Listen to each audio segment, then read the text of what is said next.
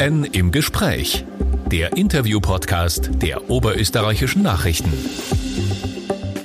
Grüß Gott, meine sehr verehrten Damen und Herren. Herzlich willkommen im Newsroom der Oberösterreichischen Nachrichten. Es hat schon ruhigere Jahre gegeben, in denen die Raiffeisen Banken und die oberösterreichischen Nachrichten das größte Börsenspiel des Landes abgehalten haben. Umso wichtiger ist es, äh, sich mit diesem Thema sachlich und gefahrlos auseinanderzusetzen. Und ich darf zu diesem Thema sehr herzlich bei uns begrüßen den Generaldirektor der Raiffeisen Landesbank Oberösterreich, Dr. Heinrich Schaller. Grüß Gott, Herr Schaller. Grüß Gott.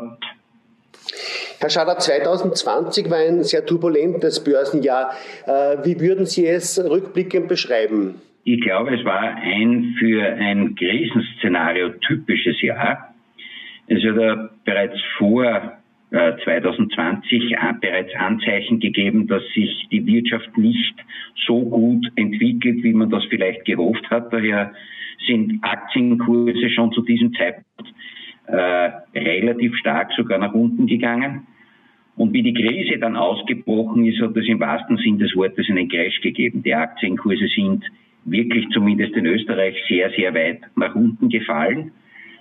Äh, das Erfreuliche unter Anführungszeichen war, wie absehbar war, nämlich ab Sommer, Herbst, dass sich die wirtschaftliche Situation doch wieder erholen könnte hat der Markt sehr, sehr rasch darauf reagiert und die Aktienkurse sind relativ steil nach oben gegangen.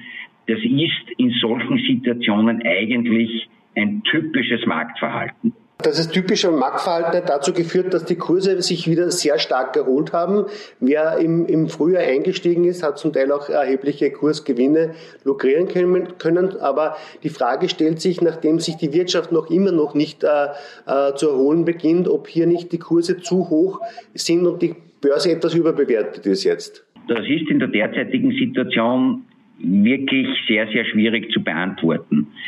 Äh, es gibt ein Sprichwort, das lautet, der Markt hat immer recht. Und wenn man sich in der Vergangenheit solche Krisenzeiten angesehen hat, war tatsächlich insbesondere der Aktienmarkt immer ein Vorläufer für das dann eintretende Geschehen. Das heißt, dass sich auch die Wirtschaft relativ gut wieder erholt hat. Es könnte durchaus sein, dass die Kurse jetzt im Moment ein bisschen übertrieben sind in der Zwischenzeit. Es könnte sein, dass sie eine Pause einlegen, wenn aber so wie in früheren äh, Zeiten es sich bewahrheitet, dass die Wirtschaft sich wirklich wieder relativ rasch sogar erholt, dann ist weiteres Potenzial in den Kursen vorhanden. Die Frage ist natürlich, äh, wie lange oder wie, wie Anleger darauf reagieren sollen, wenn sich hier die, äh, die, die, der Markt eine Pause einlegt. Was heißt denn das für die Anleger? Ich glaube, mittelfristig und langfristig betrachtet kann man es nach wie vor versuchen, in fundamental guten Aktienwerten zu investieren. Aber es gilt ja immer der, der, äh, der, der Grundsatz, man darf nicht nur alles auf eine Karte setzen, man muss vernünftig streuen und das sowohl äh, was die Anlageart betrifft, heißt zwischen Anleihen und Aktien zu streuen und selbst innerhalb der Aktien in unterschiedliche Unternehmen zu investieren. Mhm. Ähm, das Börsenspiel wurde ja von Raiffeisen Oberösterreich und den oberösterreichischen Nachrichten ins Leben gerufen, um die Finanz- und Wirtschaftsbildung äh, etwas zu verbessern. Äh, wie, wie weit sind wir denn da zusammengekommen? Äh, wie beurteilen Sie die Wirtschaft- und Finanzbildung der Österreicher? Ich glaube, dass die Bildung, die Finanzbildung viel zu, viel zu schlecht und viel zu wenig ausgeprägt ist. Man muss nach wie vor in diese Richtung viel unternehmen weil ich glaube, dass es sowohl für die Wirtschaft als auch für den Einzelnen von großem Vorteil sein kann, wenn man zumindest Grundkenntnisse im Finanzbereich hat, egal ob es sich hier um reine Veranlagungen, das Sparen, äh, das Aktienveranlagen, das Anleihen investieren handelt oder ob es sich auch um das Thema Aufnahme von Geld, um damit irgendetwas zu machen, äh, handelt. Die Bildung ist ein ganz wesentlicher Punkt, um das äh, gesamte wirtschaftliche und Investitionsverhalten unseres Landes zu verbessern. Mhm. Ähm, müsste man in den Schulen vielleicht stärker äh, darauf drängen, die Finanzbildung noch stärker in den Fokus äh, zu stellen? In manchen Schulen passiert es ja schon. Äh, ich glaube, dass es stärker im Lehrplan verankert gehört. Und wenn das der Fall ist, dann wird das in den Schulen noch wesentlich breiter auch durchgeführt. Derzeit sind wir leider darauf angewiesen, wie groß die Affinität des jeweiligen Lehrers zu dieser Thematik ist. Mhm. Äh, es gibt, äh, das wissen wir eben auch vom Börsespiel mit den oberösterreichischen Nachrichten gemeinsam, wissen wir, dass es sehr engagierte Lehrer gibt, die auch mit ihren Schulklassen an diesem Börsespiel teilnehmen, um den Kindern und Jugendlichen vor allem äh, ein besseres Wissen über den Finanzplatz zu vermitteln. Finanzwissen zu vermitteln. Und ich glaube, dass das in spielerischer Form ein sehr, sehr guter Weg sein kann, zum Ziel zu kommen. Mhm. Jetzt hat der, das Börsenspiel einen kleinen Nachteil im Verhältnis zur, zur langfristigen Börseanlage. Es dauert nur zwei Monate und man muss, um hier gewinnen zu können, möglicherweise auch ein bisschen spekulativer handeln. Äh, was sagen Sie den Kritikern, äh, die genau das vorwerfen, dass wir auf kurzfristige Gewinne aus sind? Es geht ja nicht darum, ähm, beim Börsenspiel natürlich, der Gewinner äh, ist derjenige, der die beste Kursentwicklung nachweisen kann bei seinen Engagements. Aber im Wesentlichen geht es darum, dass man sich überhaupt mit der Materie beschäftigt.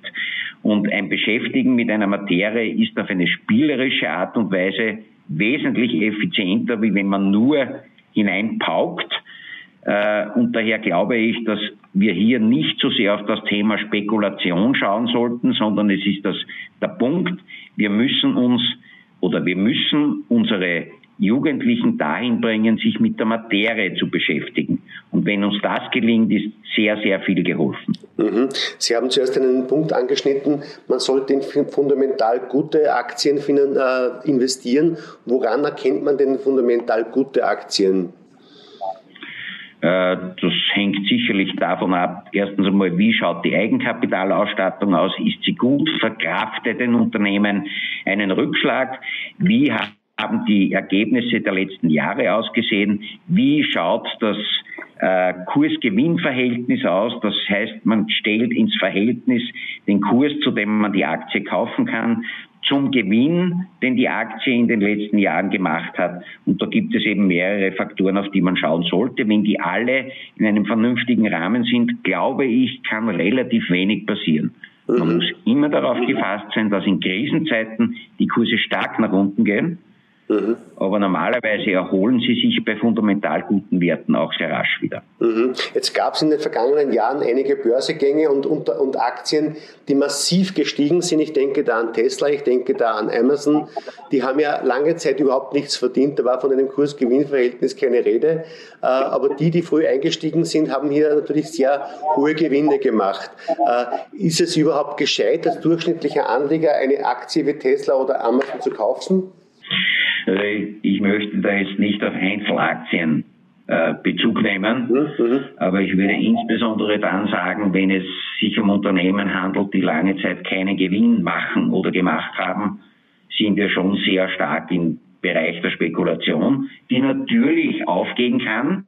Mhm. Es ist aber auch ein größeres Risiko damit verbunden. Mhm. Das heißt, wenn man so etwas überhaupt in Betracht zieht, dann sollte man nur einen kleinen Teil des Vermögens, das man investieren will, in diesen Bereich investieren unbedingt. Mhm. Man muss es sich leisten können, wenn das Investment schief geht. Noch ein Wort zur Perspektive bei der Aktienanlage. Wann soll man beginnen, in Aktien zu investieren und welchen Zeithorizont soll man sich vornehmen? Das ist natürlich im Nachhinein immer leicht gesagt. Mhm. Am besten investiert man in Aktien in der Krisenzeit. Mhm.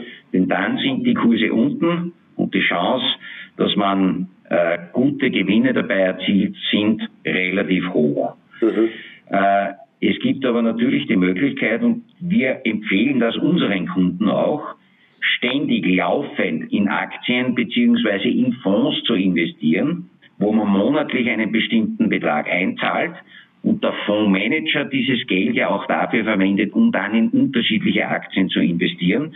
Das hat den Riesenvorteil, dass ich zu einem Durchschnitt bei den Einstandskursen komme mhm. und damit meine Chancen, einen Gewinn dabei zu erzielen, wesentlich höher sind. Außerdem ist darauf Rücksicht zu nehmen, äh, handelt es sich um dividendenstarke Aktien, heißt um Unternehmen, die bereit sind, viel Dividende von dem, was sie verdient haben, an die Anleger auszuzahlen oder wird reinvestiert, um das Unternehmen weiter wachsen zu lassen und über diese Art und Weise am Kurs mehr zu verdienen. Mhm. Auch hier ist zu unterscheiden, was liegt mir als Anleger mehr. Ideal wäre natürlich beides. Ne? Also ein steigender Kurs. Ideal wäre beides. Wunderbar. Herr Schaller, ich bedanke mich sehr herzlich für das Gespräch und ich freue mich schon, wenn wir äh, dann im Frühjahr bei der, bei der Gala die, die Preisträger des Börsespiels äh, beglückwünschen dürfen und wünsche Ihnen und meine sehr verehrten Damen und Herren auch Ihnen einen schönen Tag. Dankeschön und auf Wiederhören. Wiederhören.